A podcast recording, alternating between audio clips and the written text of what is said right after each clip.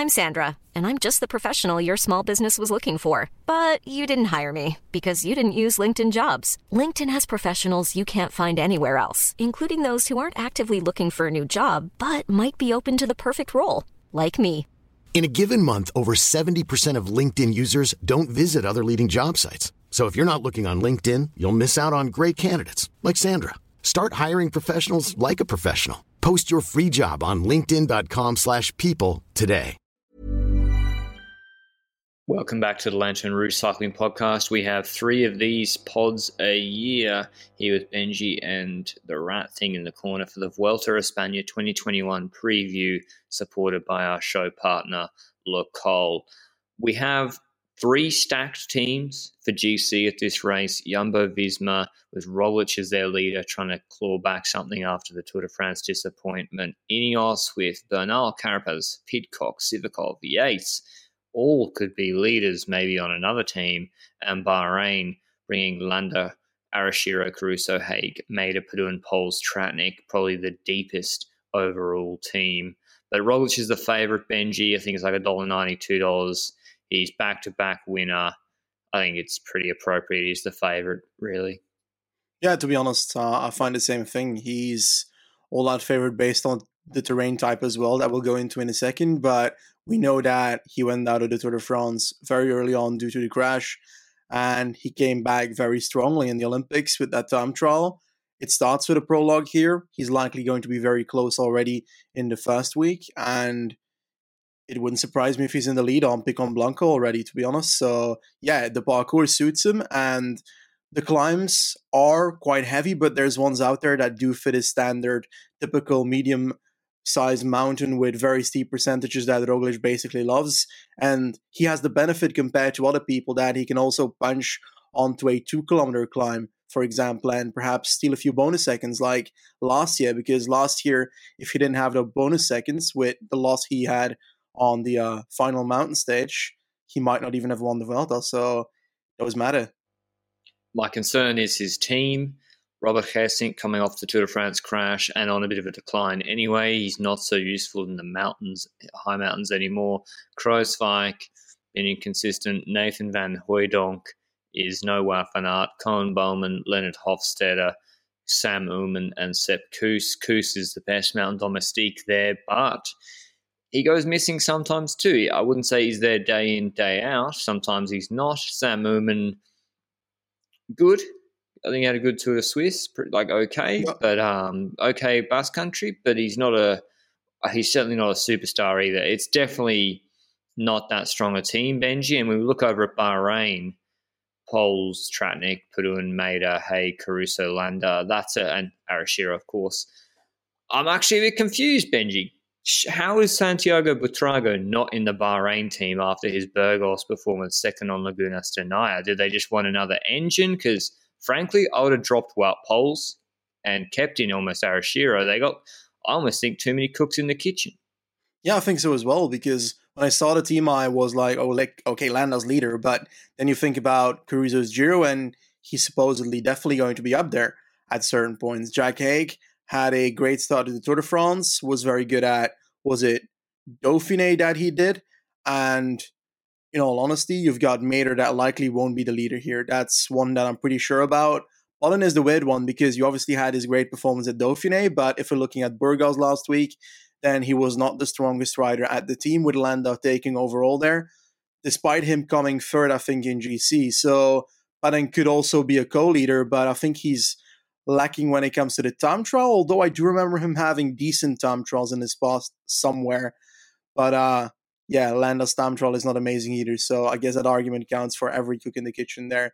But yeah, you're right. There's a lot of people in that team, but I would not underestimate Bouwman on Jumbo's team because the man had a really good Giro. He was 8th on Alpe 13th on Alpine 19 in the Cortina d'Ampezzo stage, 22nd on Sega di Ala. That's genuinely almost that's the second best domestique on on the team. If I look at this, like he True. had a really underrated Giro and 12th in GC in the Giro as well. That's that's insanely good for Koen Bouwman, and I think that he's back. gonna be the yeah, but it's it's still 12th in GC, you know.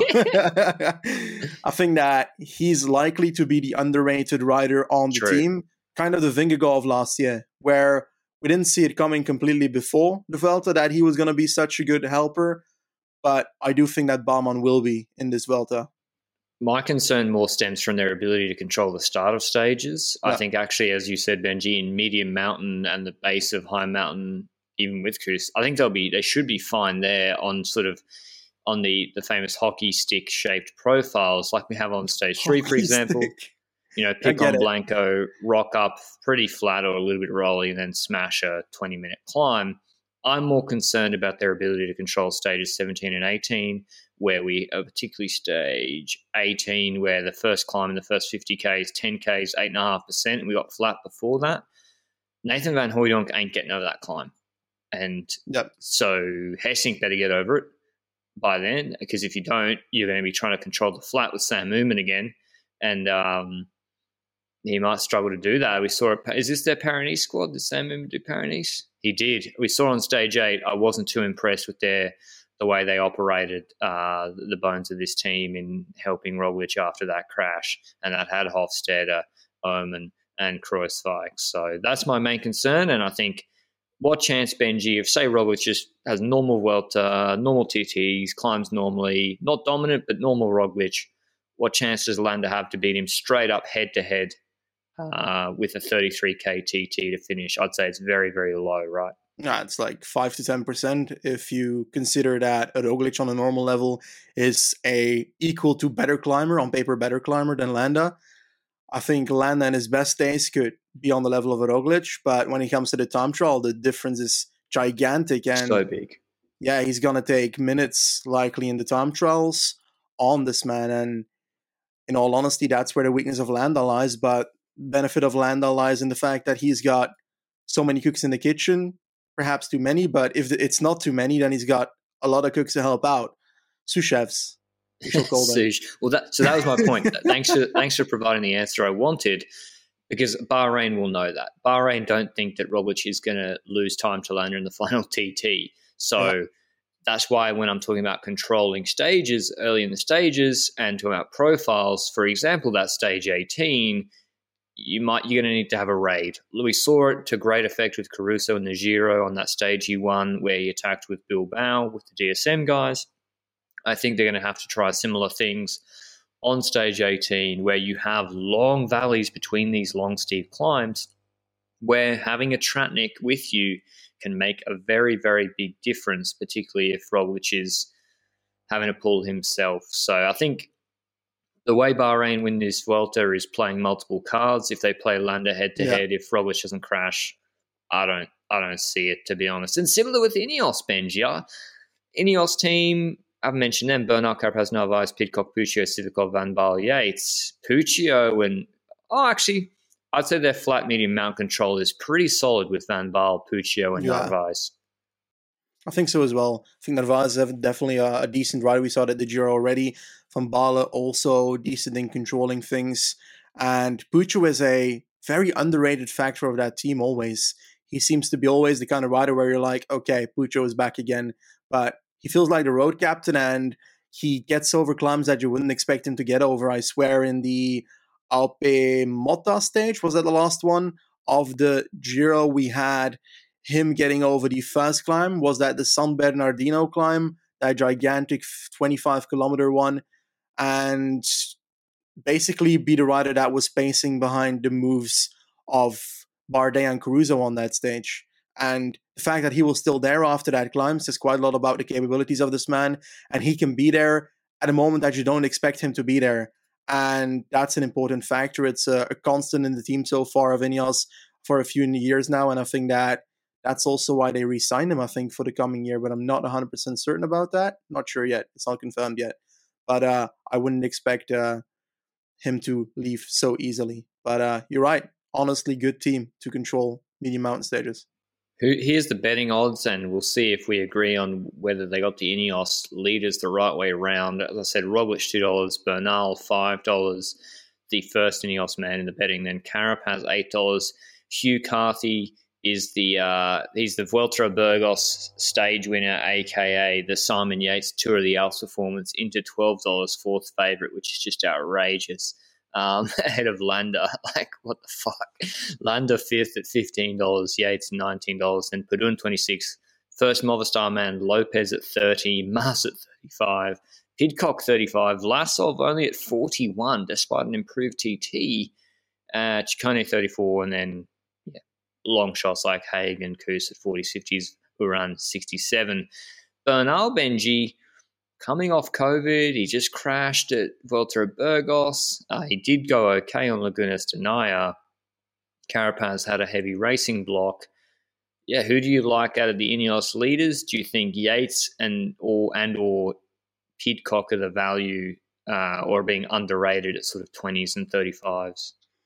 When it comes to Bernal, it's difficult to say based on that crash. You know, I think that he did perform well, like you said, on Lagunas de Neila, but has that affected him in some way? Perhaps it will probably have some percentages effect on him, but will that show itself in the first week already? We've got a decent first week to already make gaps, and the Roglic type terrain in the first week as well to make those gaps. So it wouldn't surprise me if Roglic takes time on on Bernal in the first week. Definitely with the prologue, considering that he's gonna be on time in the first week. And the question is, can they come back? And once you're behind on Roglic, it's hard to come back because you you'll have to actually like hammer it, like you say, with the team. And the factor here is that just like Bahrain, they've got multiple factors to play. They've got a Carapaz, they've got Yates, they've got Bernal, of course, but I'd expect them to keep Bernal a bit more defensively and use Adam Yates more offensively, and Carapaz perhaps offensively as well a bit more. But I'd expect Bernal to be the most defensive rider of the bunch of those riders. I personally hope to see Pidcock for GC, but I don't see it happening because there's so many opportunities for stage wins here for him that I would have liked seeing him go for those on this one. And I think that if they also have him for GC, then it's going to become too much, and then it's going to become difficult to manage, like you mentioned, the cooks in the kitchen a bit. So I think it's more likely that Pidcock falls into a supportive role and or stage win hunter in the meanwhile, even though they're not used to doing that at Ineos. So that's a surprising factor here. Are they going to hashtag free Pidcock? Hopefully they do. I think they're missing – if he did, apparently Martinez not looking good. He he's been pulled out of the team, and he I think he pulled out of Burgos, so didn't look good there. He suffering from long COVID. Apparently, I would have liked him in form over Sivakov for yep. sure. Uh, I think Ineos, whoever's in the hot seat on week in week three, they'll get the support of the other guys, and we'll see the Bernal pulling for Carapaz or vice versa, and I'm sure Pidcock and Co will pull. Um, and if Yates is on form, Yates can certainly shred a group. I think in terms of yeah, it really is between those guys on GC. I mean, I just don't see a path for Lopez with his inconsistency this year. I think Mas for a top three, I don't mind. I think, yeah, I just I think Mas for a top three is possible. Um, yeah, I think so as well. not likely. Top five, possible. perhaps. Yeah, like I think fifth or something. Yeah, there's so likely. many candidates, you know, because like I think that indeed we mentioned Roglic, we mentioned Ineos, we mentioned Bahrain and Movistar. Now we haven't spoken extensively about Vlasov. He crashed at the start in Burgos. His following days weren't looking so great, so I think that's why his odds probably dived down a lot. He had a great Giro ending fourth. Well, great considering he hadn't done a Giro fourth before, so I guess that's a benefit. Now he's coming to the Vuelta. Last year he started off with a very bad day on day one, but that was rumored to be because of the illness of the Giro still, which is a bit surprising. But in the end, that's the rumor that was floating around. Nonetheless, I am somewhat scared of his team because, sure, looking at the team, very strong riders. Aranburu there, legend himself, and Izagirre. He's so bad in the tour, by the way. How dare you? But um, looking at the rest of that team, we've got Rodriguez, decent domestique, Sanchez. We've got uh, Fraile, for example, also Natarov in the team. But the problem is all those riders don't have a contract signed at Astana yet next year. Are they going to work together properly? Like, And Vlasov is literally probably. gone. he's yeah. already he's already gone.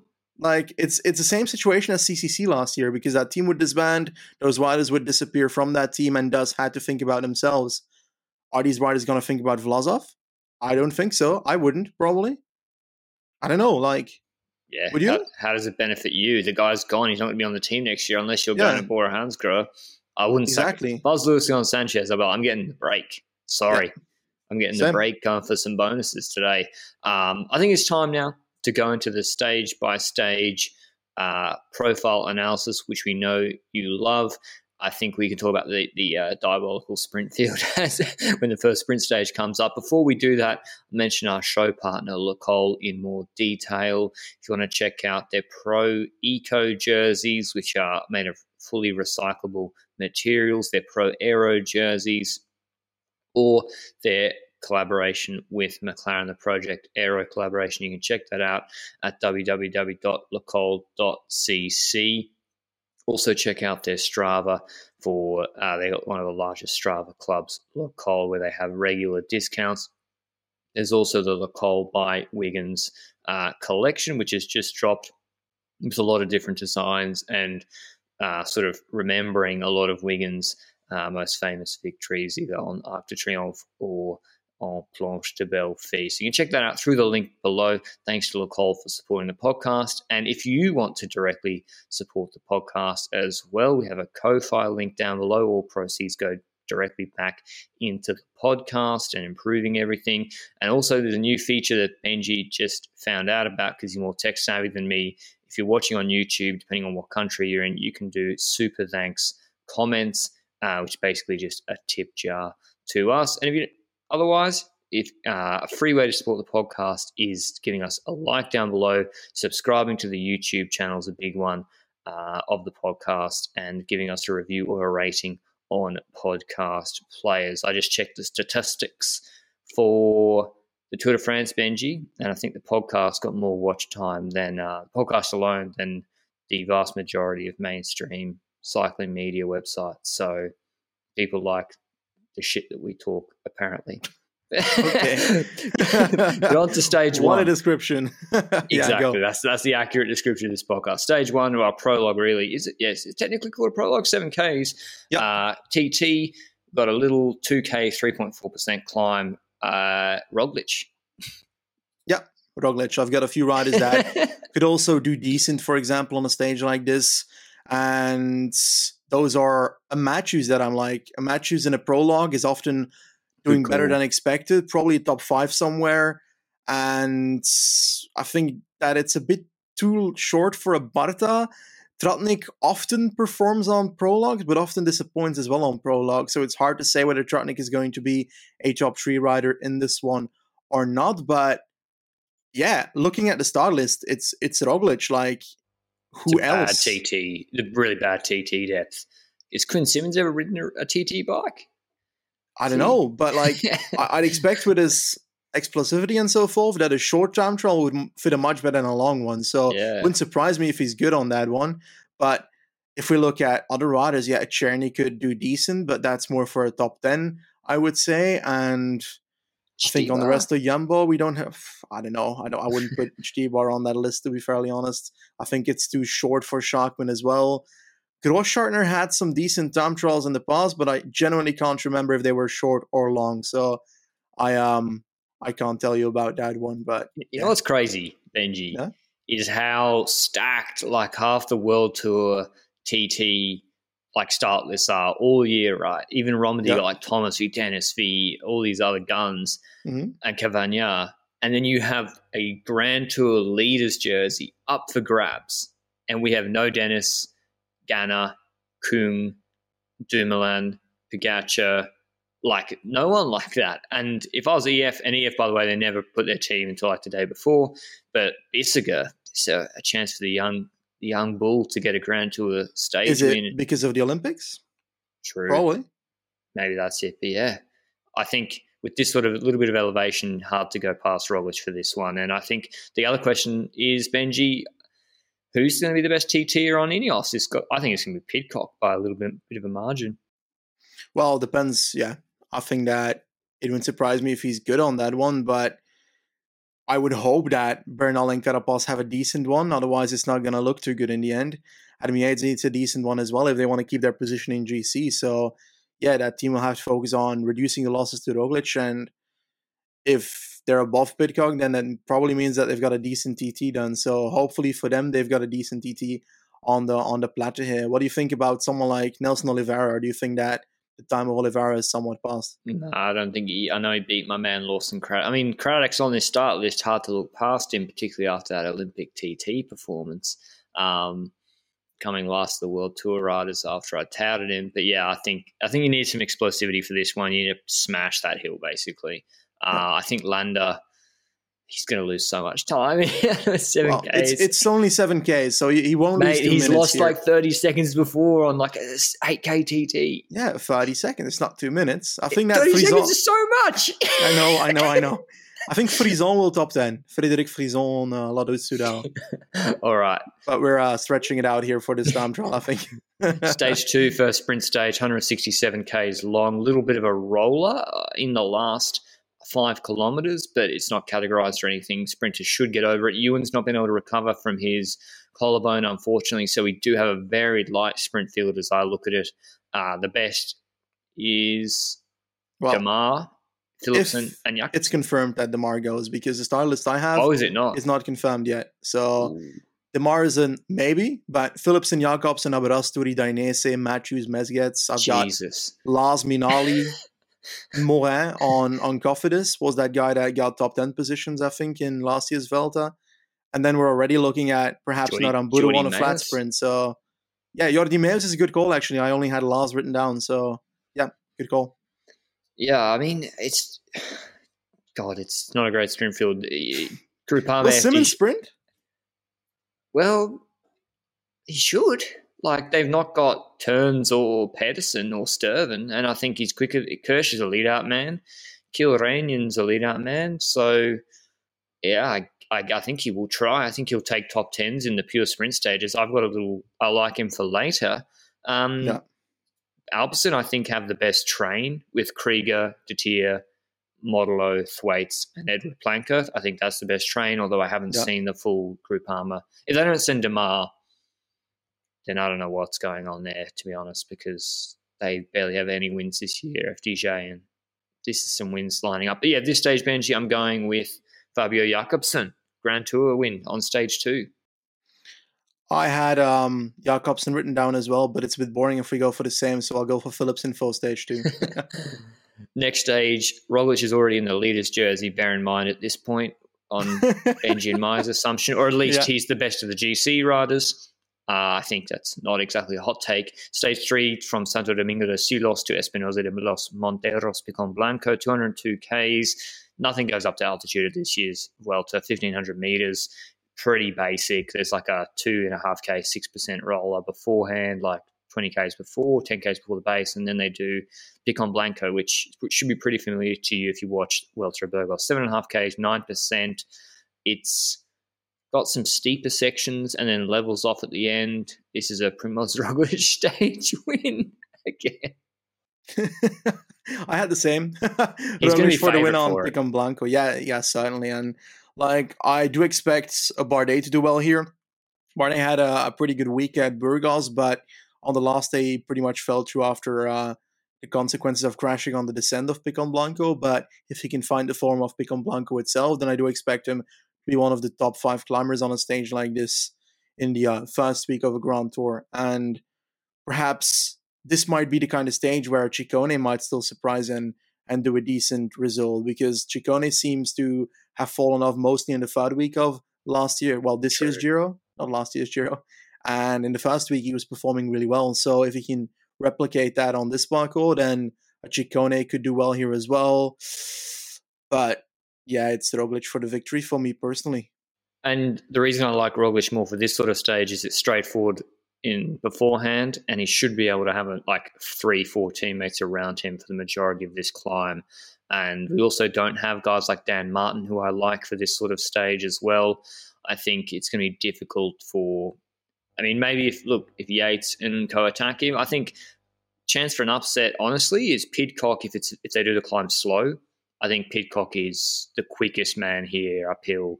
Um, maybe even equal to Roglic, to be honest. And then Valverde's a little bit behind. Maybe Valverde uh, sort of sneak attack Benji. I doubt it. Stage four, another sprint stage. They've been in, they started in Burgos. They leave Burgos now. El Burgo de Osma to Molina de Aragon, 164 k's. It's like rolly. There's it's not flat, but nothing's categorized.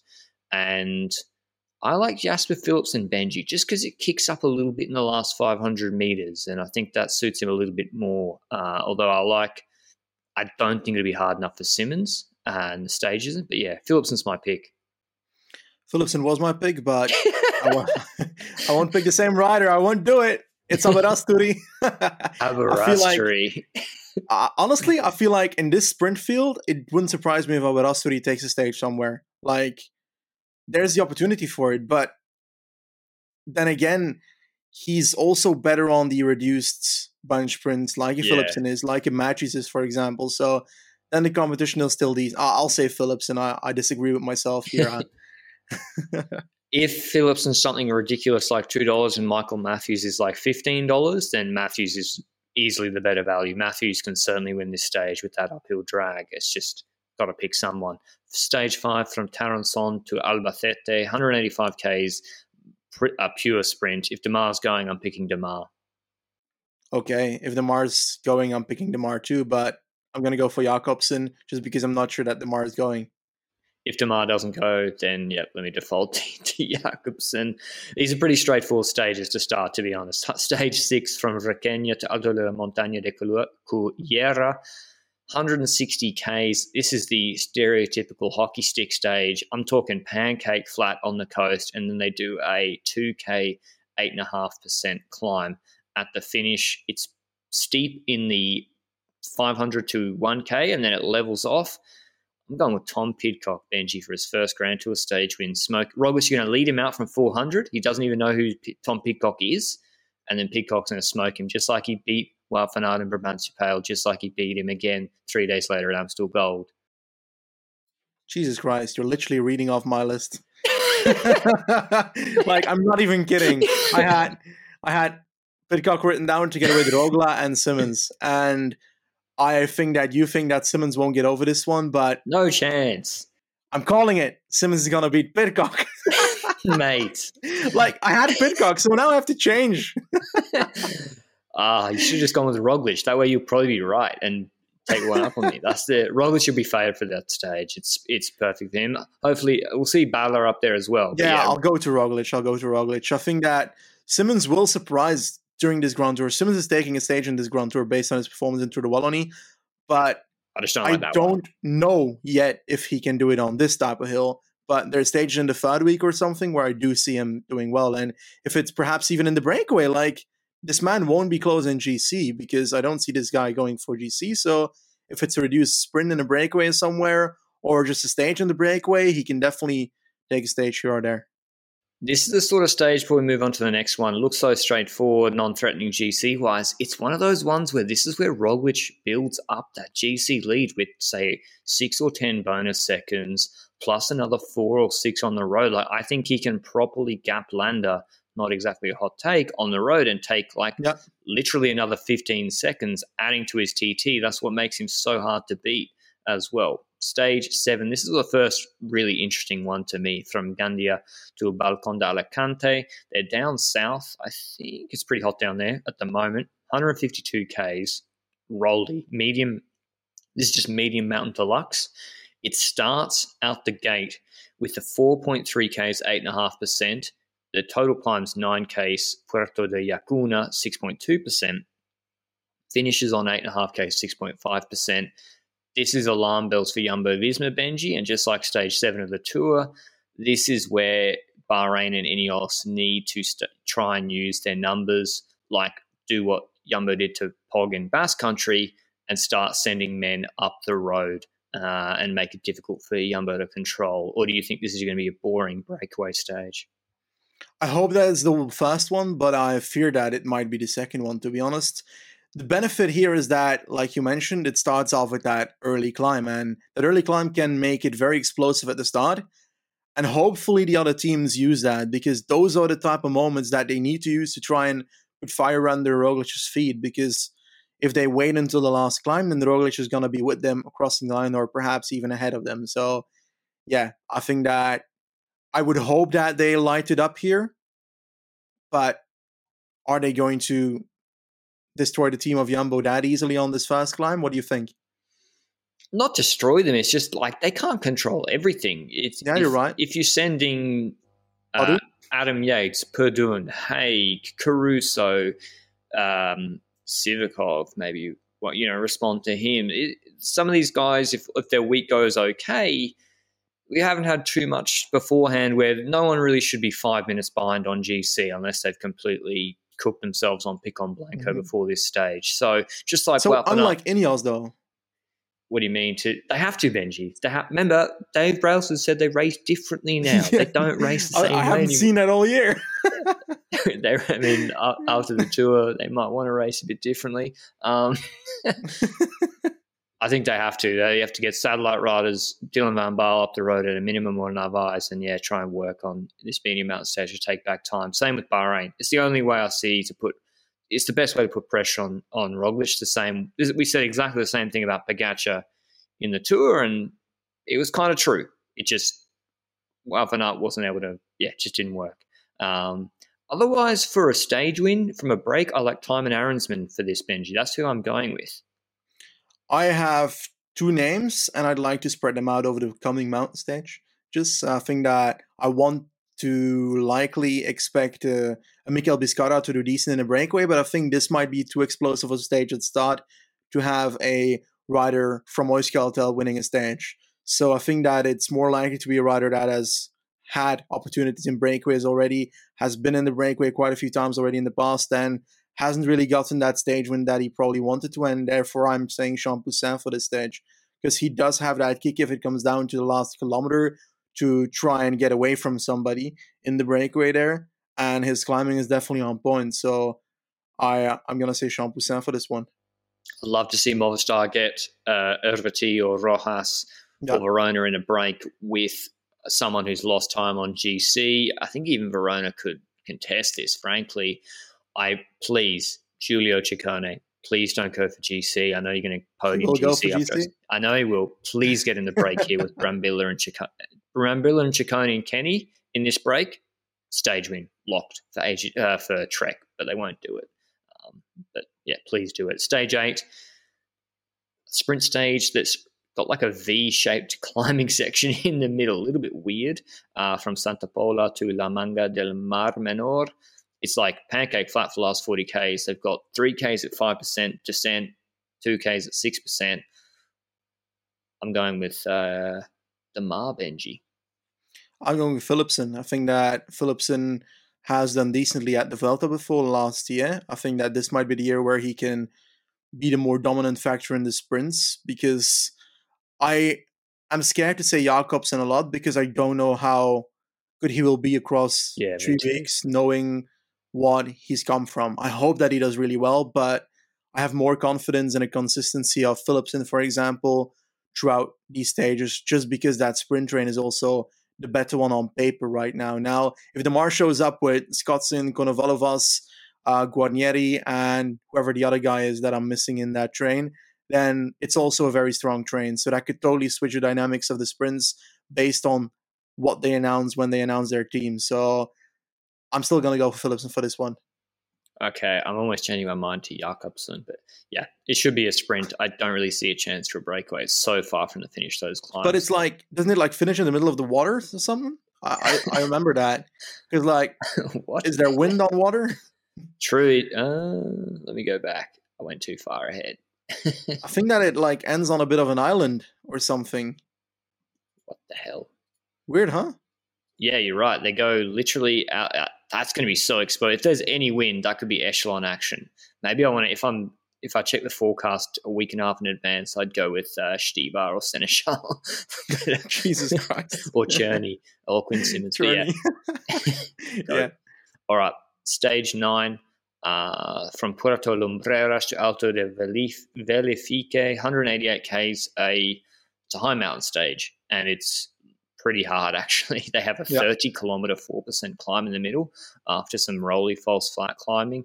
They then have like a 7k 4% climb and then 13ks at 7.2%, which is pretty regular. The long climb has a steep section in the middle where it would be perfect if you have a satellite rider up the road to attack there and then you got long descent and yeah, it's a perfect place to mount an attack the long climb in that steep section. Um, so I'm going with Mark Padun for the stage win, Benji. Okay. When I'm looking at the stage, the final climb starts off much more steep than the latter part of the climb, the Alto de Velefique. We start off with 10% basically on the first five kilometers, and the latter part is like 6 to 7%. So I'm expecting most likely the action in GC to wait until that climb starts and it actually exploding from the near the bottom of that climb and people trying to make early attacks there. If you're Ineos, that's where you want to try and make sure that you push Jumbo into a bit of a defensive mode. What what happens if, for example, you say, let's have Adam Yates attack three kilometers into that climb on the steep section and see how Jumbo reacts to that. If they're down to Bouwman, Kuss, and Roglic at that point alone, then you're likely still with three riders of Ineos there, and you can just switch around attacks every single second until Roglic is isolated, and then hope that he doesn't drop you where you are, which if, is a big if. if you go if you go to the finish, the last two k's of this with Roglic, he's gonna fucking yeah. he's gonna cook you. So yeah, you need you need to open up early, and yeah. same for Movistar. Like they've got multiple factors, but the problem is multiple factors that they used last year. For example, I swear there was like one climb in the Vuelta where they decided to go early with with Valverde suddenly to push, and then everybody was like, "Oh, you shouldn't have pushed that much because you pushed miles over the limits." I swear I saw that in that Netflix documentary, but. Movistar yeah. are really good at getting satellite riders up the road. They do it consistently and successfully. They just often don't use them in the way I'd like. But again, this is a stage I'd love for satellite riders yep. where they can get over a long climb and be helpful in the descent and shallow gradient climbs before the final. I'm hoping because you know the Giro and Tour haven't been the best. I'm hoping the Vuelta is super exciting despite you know Pogacar not being here, and they open it up on the long 20k, 29k climb. Stage 10. I think we just had the rest day from Roquetas de Mar to Rincon de la Victoria, 190 k's, classic Vuelta stage like Rolly beforehand, then a 10.6k 5% cat 2 climb before a 15k fake news. Is, is, it fake news climb? Yes, yes, yes, yes, yes. Oh, it is. It starts over like 9%, 5% in the first two kilometers, and then minus 2%, 2%, 2%, minus 4%, and then the climb starts. 8%, 11, 8, 11, 7. So, yeah, it's it's a fake news climb. The alarms are going off straight up right now. If Jumbo Visma want Roglic to win another stage. This is like the stage one he won last year, right, Benji, with the descent finish straight after the steep. Yeah, climb? but I think the descent was like only a kilometer and a half true. last yeah, year. true. but that shouldn't change much because on paper, Roglic is a pretty decent descender. So yeah. he, he's, he's not aero. godlike, but he's also not bad. So I think that he's better than average. So on paper, he should be able to keep a gap that he creates on a steep gradient like that towards the top of Puerto de Almáchar. So yeah, I think that this one, uh, I want to call Roglic, but I keep on calling Roglic for stages. And what if, for example, Jumbo just doesn't control the flat here? Like, why should and the they? break ends up winning? Like, of course, like, what happens then? Pidcock, Simmons in the breakaway, stuff like that. Bizkarra. I don't, I don't like Millar? Simmons for it. I think I'd like Jack Haig if he's down on GC. I think is good enough to toast anyone in the on the climb, and then his descending is good uh, from what we saw on the Dauphiné with Lutsenko and Izagirre. Uh, Izagirre is here. He can't be counted out for this sort of descent attack finish. Romain Bardet, if he was down on GC, this is the sort of stage where you, you, you can't win the Vuelta at this stage. It's purely for the stage win. You can at most take five, ten seconds, uh, given the way these guys, how close they are and how short the climb is. So I think it's who wants to risk it out of the GC group. Roglic, unless he's down, it won't want to. So yep. uh, Bardet from the GC group, just like at Burgos, or Pidcock, I really like as well. Carapaz, those sort of riders. What about Bora, for example, with Grossschartner and Schachmann? Who do you think of those will go for GC, and who do you think will go for stages? Because I'm betting that both? at the start both they'll both go. For, yeah, I think they'll both go for GC, and then it's gonna be about who is the closest and who can go for stages, for example, because this stage would also fit a Grossschartner or a Schachmann if he's in the breakaway, but will he? That's the question. That's where I think the answer will be no. I know, and there's so many opportunities for a strong break to form. I'd love Nick Schultz as well, the Australian. He's good enough in this break to beat people on this climb. But yeah, an interesting one. I can't remember who I went with, Benji. Uh, so I'm going with uh, Carapaz. Okay, I'm going to go for um, an outrageous one. Let's go for an for an outrageous one. the gradients are too hard for Aranburu, that's for sure. it's a Gire in the breakaway, like Fraile. Fraile, yeah, that's a good pick. That's a good pick. I was looking at an Astana rider and Fraile came up at the same time as you. Stage okay, 11. Yeah. Antequera to Valdepeñas de Jaén. Uh, 134 Ks, just a classic classic Vuelta stage of rolling like 6K 5%, 5K 5.5%, 9Ks 5%, descent, and then an 800 meter, like 7% wall, which has a 20% pinch in it. It's like literally like a rampas inhumanas at the end. so I don't know. Again, like Jumbo Visma got no obligation to control non threatening yeah. breaks. Why would you burn your riders? Like UAE, I think, did a really good job in the tour of literally riding 15 minutes behind the break and keeping their riders together. I think Jumbo should try the same. That being said, maybe other teams will be interested in the stage win. I think if if it's break and Jumbo aren't controlling, Bala, Alejandro Valverde. Okay. I am looking at riders from a bike exchange, perhaps, but you've got a Hamilton that they'll hunt for GC with. And I think that he's unlikely to do well in this stage, but a Rob Stannard could get over these hills and could perform well on a hill like that. But I think an Andreas Kron might be too hard for him the last climb, but perhaps he's already gone by that point. Uh, there's a there's a bit of opportunities everywhere a bit for a few riders, but I think I'm gonna hunt for hmm. Nah, it could be, but I don't think it will. And um, I'm gonna go for Aranburu for this one. have to. I have to. I'm legally bound to my contract of the fandom. I can't believe AG2R didn't bring Benoit Cosnefroy. There's multiple stages to suit this man, including this one. You got shallow gradient climbs and then just a, a, punch upwards. It's like they don't want him to win Grand Tour stages, but yeah, uh, I don't I know what they're doing with their program.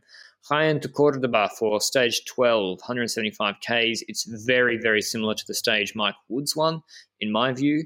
Uh, the other, oh, by the way, Israel not bringing Dan Martin or Mike Woods, I don't think, which is just outrageous. like, I mean, mate, just... they're sending the legend himself, Sep Vanmarcke. Oh, I'm not gonna say Berwick, mate.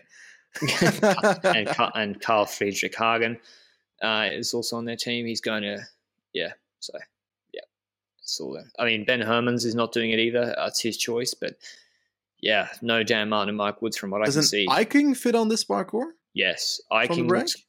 Yeah, I should describe the profile. 175 k's, two climbs, uh, sort of five k's at seven percent, then a rolling ridge line, like in Catalunya, the stage Kämna one, descent, flat section, and then 7.3 k's, 5.6 percent with a 2k, nine and a half percent ramp it is for me it's breakaway because yep. nothing really to offer the GC man. And yeah, Eiking's a good pick given how he rode at uh, Arctic Race of Norway. I'm going with uh, Gino Mäder.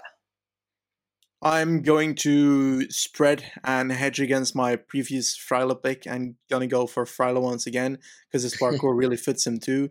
So I think he's winning one of these two stages. But I feel like the gradients on this parcours yeah, it's it's five to six percent, but the climb start off and very shallow and then steepen out towards the exactly. end. Again. So it's such a typical. Is that parabola? I don't know. My math is not. That's why I went with Mäder because I think to to really to drop mm-hmm. someone at the end, you got to be a good climber. If Lennard Kämna was here, I'd pick him, but unfortunately, he's not. Grossschartner also would be really good for this stage, or Schachmann if they want to go for a stage win on Bora Hansgrohe uh, or Nick Schultz as well. Stage 13, Belmez to Villanueva de la Serena, 203 Ks long. It's a sprint stage, a little bit rolly, but nothing categorized. and this finish is like a false flat uphill drag. I'm going with uh, going with Matthews, Benji. Hmm, okay. I kind of want like complete outsider to win a sprint stage here. Like for example, a Soto at Euskaltel after how decent he was riding in was it Norway recently as well? I think top four, top five in a sprint somewhere. Trentin. But I think that we're gonna have this is again an outrageous pick of mine. I, I, I swear, but I think we're gonna have the resurrection of Riccardo Minali after after so many years. Holy um, at Intermarché. That's not gonna happen, but okay. Uh, like a serious pick, a serious pick for this one. Jesus Christ, Jordi Meeus. I'm gonna go for Belgian. Yeah, that's not a bad shout. Juan Jose Lobato, I don't think we've mentioned him. He's quite fast. I think he's just a little bit too easy for him, though. Um, next stage, stage 14 from Don Benito to Pico Villuercas, 166 Ks. This is just so only in the Vuelta. 7.5 Ks, 6%, short flat section. 3 Ks, 13.5% with 80 with 70 Ks to go. Okay, like with like a 15% the last meters. kilometer is 16% average. In the middle of the stage, then descent, steep descent, it looks like, and then rolling like 2Ks, 6% climb, and then 14Ks at 6.2%, which is also has some steeper sections in it and finishes really steep. So I don't know. I don't know how a stage like this plays out. is this a break? or was it? I think they'll just go slow on the steep climb, to be honest, and keep it together. Yeah, we'll probably have a situation where we have a breakaway that has a solid gap, and then you get to the climb and you expect them to be caught by the peloton, but then Ineos gets to the front and starts riding backwards because their leaders aren't feeling so well. and because of that, you have a late attack by Roglic, and you've got Gino Mäder in the front who's trying to get a stage win, and only in the last kilometer he gets passed by Roglic. I swear. Could happen. Uh, I really have no idea. Obviously, Roglic probably would be the favourite for the stage if it goes to the finish with that sort of steep finish. Depends on his condition at this point as well and how the race is playing out. I'm going with uh, I'm going with Adam Yates, Benji. Okay. Hmm. I would expect Roglic to win if it's from the peloton. If it's from a breakaway, then I'm calling Mikel Bizkarra. I feel like I want to win. Well, I, I don't want to win myself, but I want Euskaltel to win a stage somewhere. And I think that from the breakaway in a mountain with Bizkarra is likely a candidate. So um, I'm going to go for Jesus Christ. Why am I going for Bizkarra? Like, it's all going to be someone like Guillaume Martin or something in a breakaway after from losing time on the time trial already. I want the Vansevenant stage win, but the question with Vansevenant this is he going to be that guy that hangs on to the elite group and then drops with five kilometers to go, or will he try and go into breakaways after losing time a bit on the early stages? That's that's the dilemma I've got with Von Van on, and the reason why I don't know whether he will go for GC to be that Latour type of rider that just keeps hanging on or not. He's my pick from the break, anyway. Stage okay. 15 from Navalmoral de la Mata del Barraco, 200 Ks, a lot of climbing, 15 Ks, 5%, 9 Ks, 5%, 21 Ks, 5.5%. Looks more like a tour stage or a, a Giro yeah. Alp stage. And then descent, and then they do 8.6 Ks at 4%. I think the break is winning Benji just because the last climb isn't as hard and the long climb is shallow gradient it is a place where you can use domestiques to really help and make a difference, like the Giro stage with Dennis last year. I'm going with Seb Berwick from the break. Ooh, that's a. Is that a complete unbiased pick, or is that one Completely with biased. Australian? Okay, okay, okay. I think that I agree that it's likely going to be a rider from the breakaway. It's uh, difficult to name one. Like a rider like Rafa Majka will likely still be hunting for GC sixth or seventh position, and likely not going to break for this kind of stage. Do we do you expect something from Zwiehoff? No, not really. Okay, that's a a quick answer then. uh, from for the breakaway here, I am going to call. I feel like someone on track, someone like a, a Brambilla or Juan P. Lopez. How good is he these days? like I mean, it's not outrageous, great. So I won't call Ciccone him. can win this again if he if he's not going for GC. Same with Schachmann, I think. Yeah, we had was that major mountain stage in Swiss not won by Andreas Kroner or something? That's a bit too difficult. This one, isn't it? Yeah, I want someone like who can attack on that last sort of on the six percent climb, who can yeah. attack with some punch. That's why I really like Schachmann, but I just I worry if he's going for it. Um, yeah, it's, I don't know. I think Haig, if he's in the break, or Caruso, of course, can try. Jan Tratnik can win this stage, by the way. Okay. Yeah, Jan Tratnik can win everything these days. I think Izagirre, one of the Izagirres or something, something along those lines, probably going to ride for themselves. Well, at least those riders have a domestique on Astana. Like yeah, Jon and Igor Horka will try and work together against. yeah, and every every Basque rider on the way will help them. exactly. So I'm gonna go for uh, Jon Izagirre for this one. Stage 16 from Laredo to Santa Cruz de Bezana, 180 Ks rolly, 3 Ks 7%, 5 Ks 4.2%. Bike exchange, perfect stage for Matthews. They can put pressure on Jakobsen and Démare and Philipsen. There's some 1K 6% climbs at the end. I've gone with Quinn Simmons. Okay, I um, jeez, that's a good pick for this one. like typical Vuelta as well with that gigantically steep climb in the middle of the stage for no reason at all, then goes down again. Just to ruin so Démare. yeah, just to like say to Démare, nope, not happening, mate. But uh, I think Philipsen will hold on, and I think Philipsen will win the stage. Stage 17 from Unquera to Lagos de Covadonga. Um, very reminds me of stage 16 in the tour, but it's a little bit steeper. 186 Ks, 7.6 Ks, 9.1%. They descend, come back around, do it again. The La Collada Llomena, 7.6 Ks, 9.1%. Again, there's bonification on top of the second climb, then a descent and a valley of like 40 kilometers before the Covadonga climb, 12.5K, 7%. But it's steeper at the start once again and then levels off and it's a flat finish. I'm going with uh, No Mercy Roglic. El Jaguar de Tulcan for me. I think that Carapaz has the ability of attacking. We saw it last year, I think, when we had Turtle Ninja Turtle mode uh, Roglic with his green jersey on his yellow coat. Um, he always had was it Carapaz had attacked from Roglic and Roglic just slowly pays back, or was the other way around?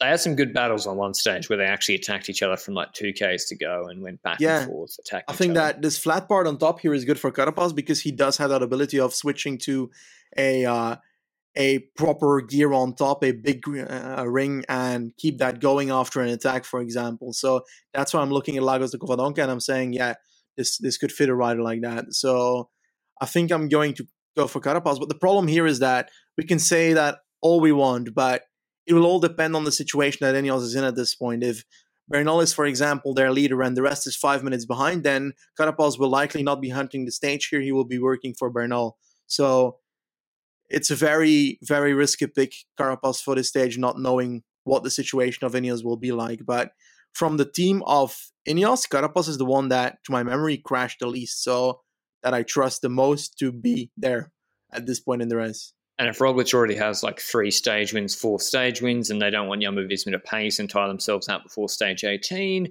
or they just don't want to take control of the race, which we sometimes see they don't want Kuss to burn himself before an important mountain stage, we could see someone like Caruso, Padun, Haig, Pidcock, Yates attack, Adam that is, on the last section where it levels off and Jumbo are like, whatever. Um, Lopez. Yeah. Yeah, Miguel Angel Lopez, nice pick too. Stage 18 from Salas to Alto del Gamoniteiru, 163 Ks. The last big mountain test for Jumbo Visma. Again, we have valleys and long ones at that in between steep climbs where satellite riders, I keep saying them, could be very useful. Uh, 10 Ks, 8.5%. You know, Van Hooydonk's not getting over that. So Jumbo, or maybe even Gesink. So Jumbo Visma could be put under pressure in the first 50 Ks of this 160K stage, then 8Ks, 8.5%, flat valley, 8K, 6%, then the final climb's pretty steep.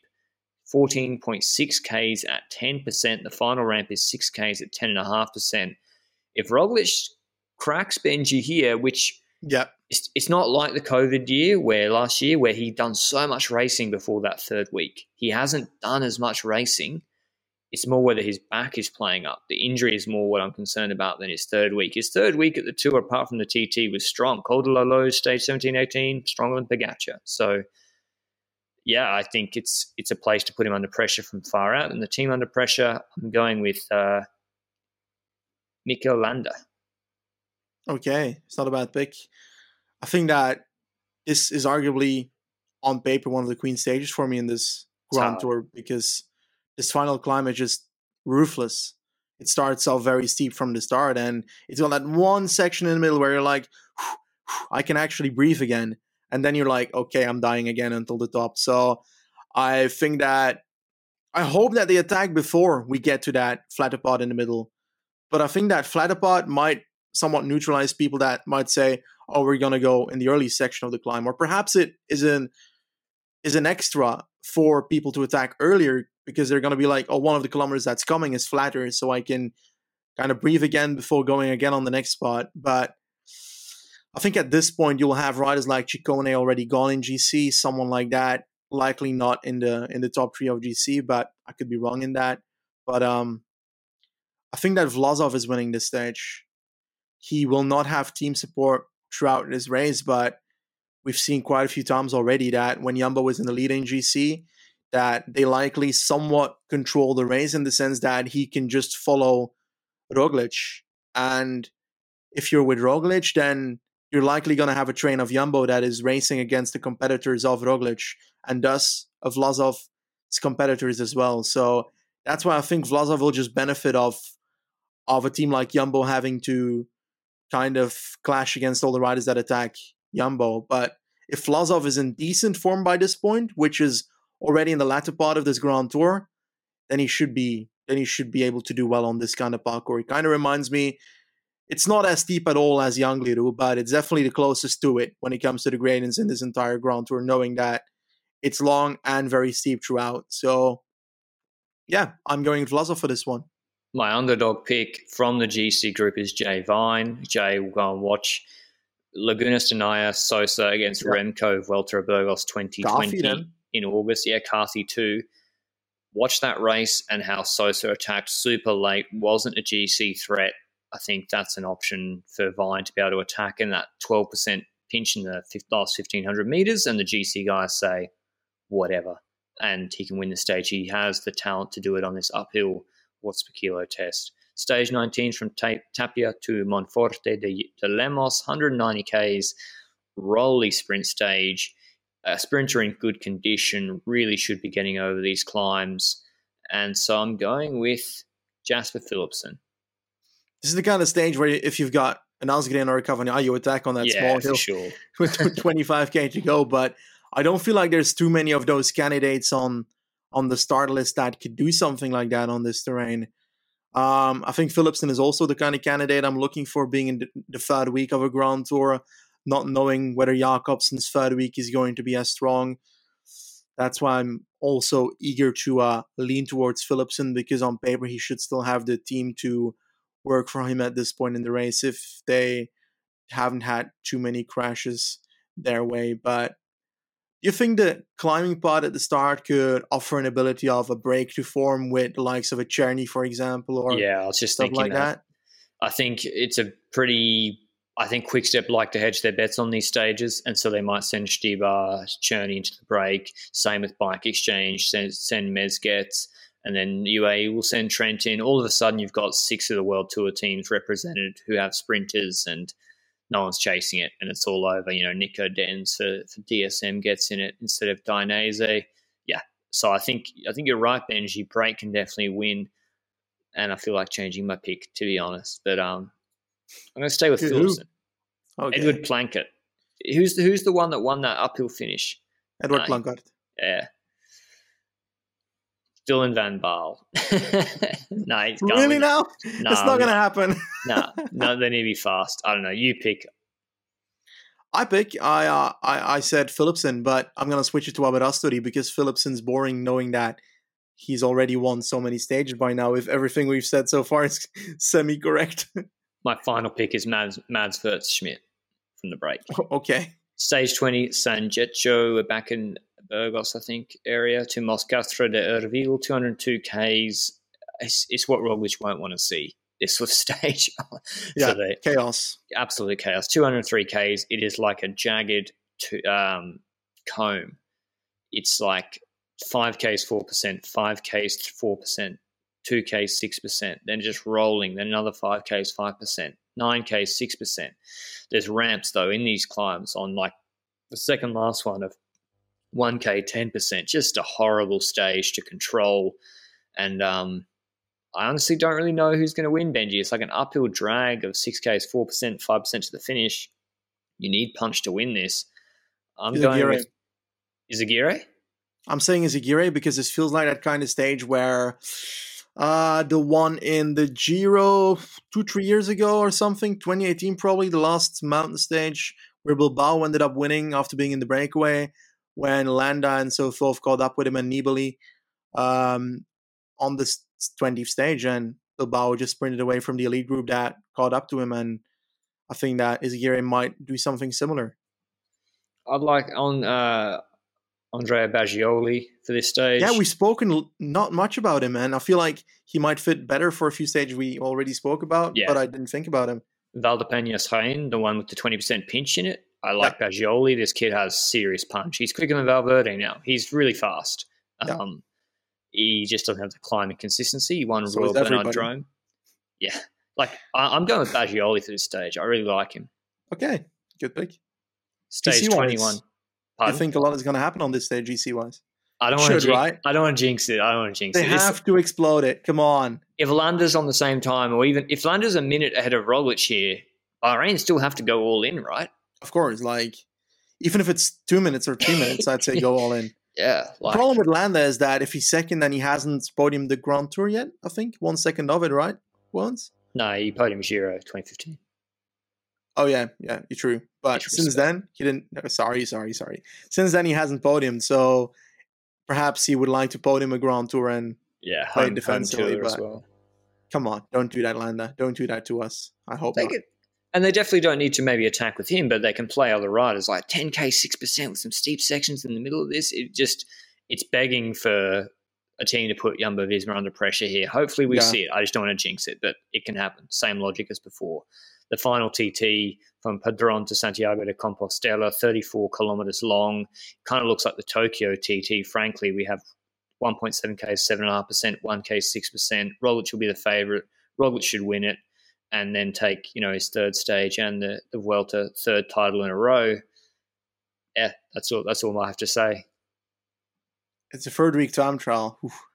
Starting to feel it. Uh, risky, But risky. Benji, risky. he doesn't underperform in third. Planche de Belfi, he didn't underperform. Pogacar just did really well. He only lost like a minute to Richie Porte, and then he beat Dumoulin and co at, at a, you know the Olympics TT by a minute. But no, he didn't underperform in that Planche de Belfi TT, Benji. I um, it would be spicy if he doesn't win this. kind of, I kind of hope it for content purposes, like just the time trial, and like I, I'm fine with him winning GC. I love it, but I think that it would be spicy if he just doesn't win the TT, and we've got someone like Resurrection of Barta after- having a bad season and having that good time trial last year, for example. Is it long enough? Is it too long for Tratnik? I don't know. I feel like it might be a bit too long for Tratnik, but then again, it's Tratnik, so everything can happen with Tratnik. Ah, Pidcock on paper, it's. Roglic either way. Like in the Vueltas that Roglic has done, he's always had average to mediocre. That's the same word, but okay, average to mediocre TT competition, and that's why he's likely won most of them. But he's also not been terrible at them, despite the level of them just not being that high. So I think this is just the one that he will also likely win, and yeah. Despite the competition not being that great, he'll likely be the better one of the competition. Roglic did two TTs in 2020 where it was flat and then proper climb, uh, you know, steep climb like the Vuelta one, which he won by like half a second ahead of Barta. I think if, if the Olympics is anything to go by, these longer rolly, like not a steep climb, still in TT position, it's where it's at for him. So he really should be dominating this. I mean, I'd love to see Pidcock off the top rope claiming GC and the TT win here, but that's very wishful thinking um, for content purposes. But yes, Roglic, and he probably should close out the Vuelta here, and that's all there is to say. I mean, who do you really deep down, Benji? Who do you think is the real one rider who's the threat, or is it impossible to say? And it will just be like the, the two strong teams as a whole, and it could be any of the riders on there. I think the biggest competitor for Roglic is himself in the sense that True. himself and his team, if they can hold up, then they're fine. If they can't hold up, then he's not fine. And Roglic has often had situations in races, we've mentioned them countless of times before, where if something doesn't happen according to plan, there's panic in the Jumbo house. And usually that's when he starts losing time. We had that last year at Formigal, uh, and that was with the rain jacket and the madness surrounding that. And then suddenly everybody was gone, and then Kaz was five minutes back or seven minutes back, and Roglic suddenly was trying to come back alone, and uh, madness like that. And there's a lot of potential for stuff like that to happen, and that will likely only happen if other teams go ham on him. But I think his biggest competitor is himself. Is if he can hold himself decently for three weeks straight, then he's gonna be fine. And sure. if he's got a collapse again in the third week, then it's likely going to be blaming himself more than others, to be honest. And Kuss is an interesting one as well. Like, what are they going to do with him? Is he going to get some stage hunting freedom? He did in the Vuelta um, last year or 2019. He did in the Tour de France after Roglic crashed out. Obviously, if Kuss is in the break on stage 18, he's going to clean it up unless someone, if unless Padun's on a good day. So yeah, I mean, it'd be interesting to see what they do with Kuss. I think it's you know that'd be pretty risky to be doing that with him uh, at a pivotal moment there. I think I agree with you, Benji. Like it's it's not much really to say. If Roglic is on, he's on. I think the more interesting is who we think will will come second and third. Now, obviously, if Roglic crashes out, then you know stuff like that happens. But second, I'm going with um, I'm going with Bernal. And third, I'm going with Landa. Vlasov, not in the top three. Okay. I think I'm going to say it's so it's so boring to say Roglic. It's so he's like so much a favorite that you don't want to say it. And like I, I like I like going for outsiders, but I know that if I don't say Roglic, I've got less of a chance to beat you in our in our Grand Tour competition. So a lot of dilemmas here. I think that I'm also fucking kidding me. I'm also going uh Roglic, I'm afraid. I don't think that Bernal is coming second. I expect the second place to go to oof, Carapaz. And I think the third spot is going to Flanda. Flanda? Landa Vlasov? So yeah, is that a combination of Flanda and Vlasov? Flanda. no, no, no. I'm gonna go oh Vlasov because of the long time trial in the end. I think there is a big potential that this could be a shambles for Ineos. Sivakov doesn't perform like he hasn't done this year. Yeah. Adam Yates is Adam Yates in a three week race. Bernal still the Vuelta though, so it fits Yates know, on paper, know, but, but these are all things that so could long. go wrong. I know. Should after UAE, this should suit him. Like, come on. Yeah. But Bernal's back plays up. Carapaz is tired, and you know, just a different rider. A lot of things could go wrong for Ineos. And his question is Bahrain. They just keep winning, keep on winning, and yeah, that's why I like Landa to do well, and he really should. He is a better climber and more consistent than others. Bardet I really liked for a top five, but he'd gone done and yeah. crashed on that descent. like, really, it's tough to. Pick up. I've got him, him on fifth, Bardet. Yeah, um, Vlasov. We'll see how he goes, but yeah, that's my podium. Roglic, Bernal, Landa, and Landa. I might even like a little bit more than Bernal. Don't hold me to it too much, but yeah, that was our analysis. Who do you think will be the best sprinter, Benji? I think both of us kind of picked Philipsen most of the time, but I, I think Jakobsen early on in a pure sprint is quicker than him, even now, right? I find it hard to say that. I don't know. I generally really? can't tell you because we don't oh. have too much data recently since his since his accident. Sure, he has beaten sprinters, but they weren't crazy level. They had Groenewegen, but the stage wins that Jakobsen had was not a 1v1 versus Groenewegen next to each other. True.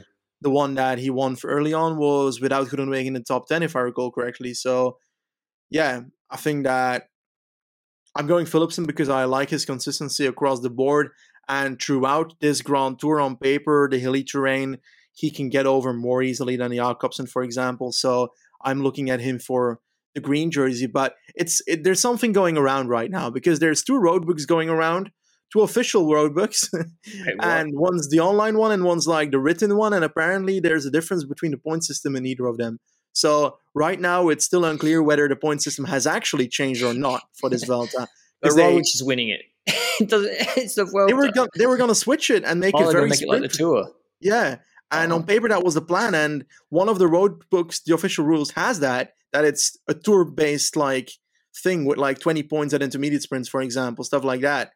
And right now, there's one going around where that's not the case. So it's hard to say if it's if it's the old system, then it's Roglic. If it's a new system, I have Philipsen. All right, I, I agree with that. Maybe Except I'd, I'd, put Matthews over Philipsen if it's the pure Tour de France system. So that's our points jersey. Who did I say? You've jersey. Roglic. Okay. Uh, young rider. It's actually interesting because we don't have Pogacar here, which yep. we kind of glossed over, but, you know, he's not doing it. It's a shame for the race, but it is what it is. Young rider is, I guess, Bernal by my logic, right? Who have you got? I had uh, Vlasov for that. Is he still young? He is still young, right? Is he? 25? Oh, he might just he just is it up to 25 or 25 included? I think it might be included, which is kind of outrageous. If it's uh, included, then I'm he, saying Vlasov. He was at the Giro. He was yeah. young rider, so yeah, Vlasov. Okay.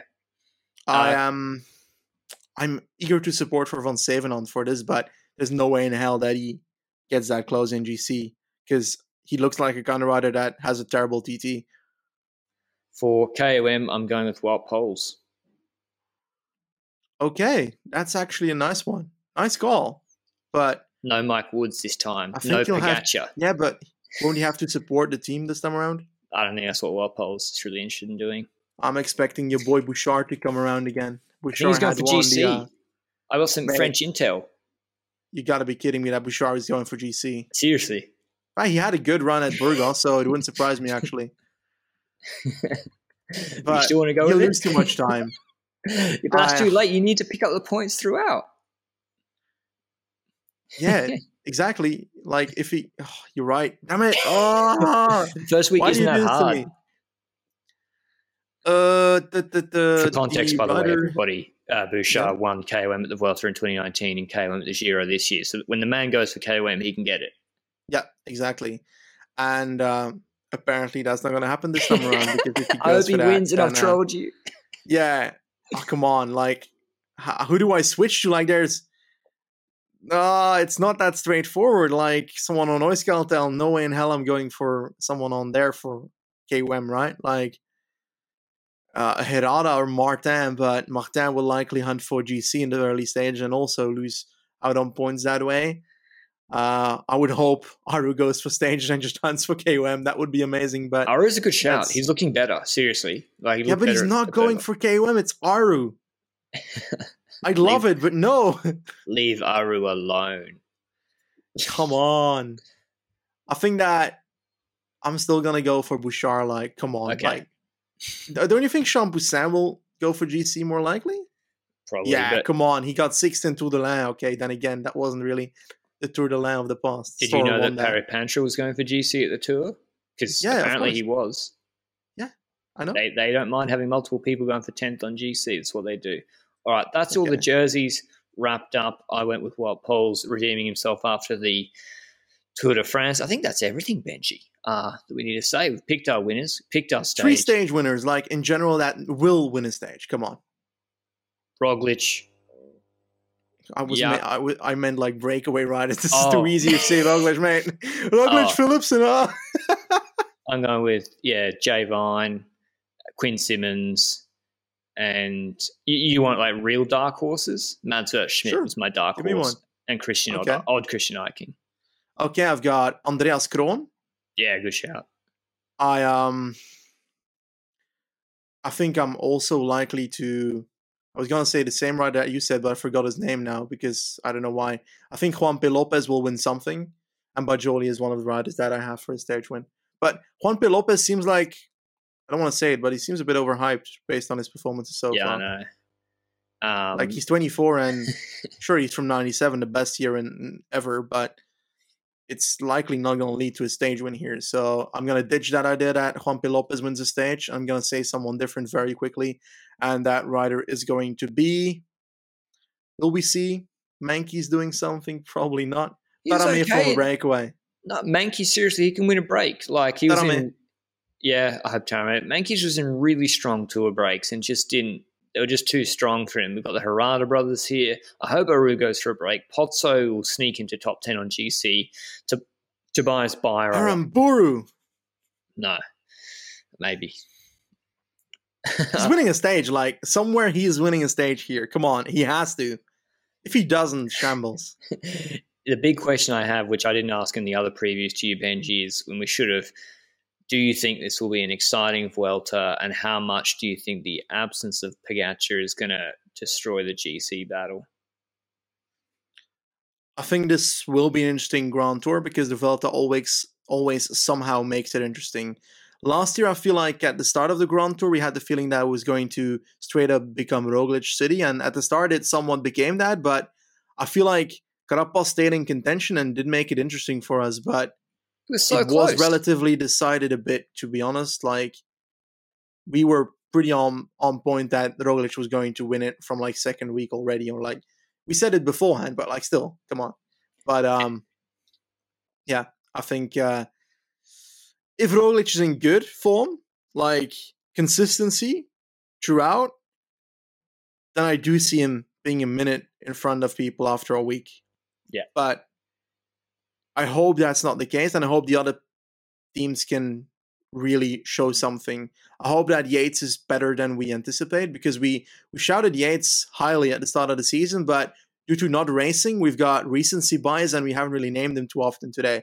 So it's hard to guess what will happen there, but I think it will become an interesting Grand Tour and I think it's going to be fun, but I hope that Roglic has some competition lots of storylines with young guys doing their first GT with Vine, Philip, uh, not Philipsen, Simmons, Pidcock, and you know Andrea Bagioli is it his first GT? Like really some young guys to know. Already done Vuelta. Young guys to watch out for. That's what I'll be really watching, and hopefully there's some excitement with the better teams putting Jumbo Visma under pressure. Uh, and yeah, echoing what you said about Adam Yates, Benji, sprint field. It's a little bit disappointing that we've not had Ewan contest a sprint. In, we've had him contest a sprint in one Grand Tour. We've not had Sam Bennett at any of the Grand Tours. I guess is very disappointing for the viewer not to have the best two sprinters at two of the Grand Tours essentially after Ewan crashed out before he contested that stage three sprint. Um, but yeah, I think uh, that's a bit disappointing. but uh, not wanting to end on a negative note, I think there's a lot of opportunities for guys to prove themselves at the end of this tour, and we have a lot of strong sort of puncher light guys, as I said, like Bagioli and maybe Hugh Carthy, Big Hugh, now fifth favourite, fourth favourite, shocks us all. We didn't mention him too much, but as I said. If you like these previews, the big ones that take the most time to put together, you can support the podcast through a super thanks down below. Give us a review or a rating or Ko-Fi donation and we'll see you with the uh, stage one recap of the Vuelta later this week. Give us all your comments and uh, maybe give us your stage and GC predictions as well, because it's always us getting laughed at on Twitter. Until then, ciao. Mom deserves the best, and there's no better place to shop for Mother's Day than Whole Foods Market. They're your destination for unbeatable savings, from premium gifts to show-stopping flowers and irresistible desserts. Start by saving 33% with Prime on all body care and candles. Then get a 15-stem bunch of tulips for just $9.99 each with Prime. Round out Mom's menu with festive rosé, irresistible berry chantilly cake, and more special treats. Come celebrate Mother's Day at Whole Foods Market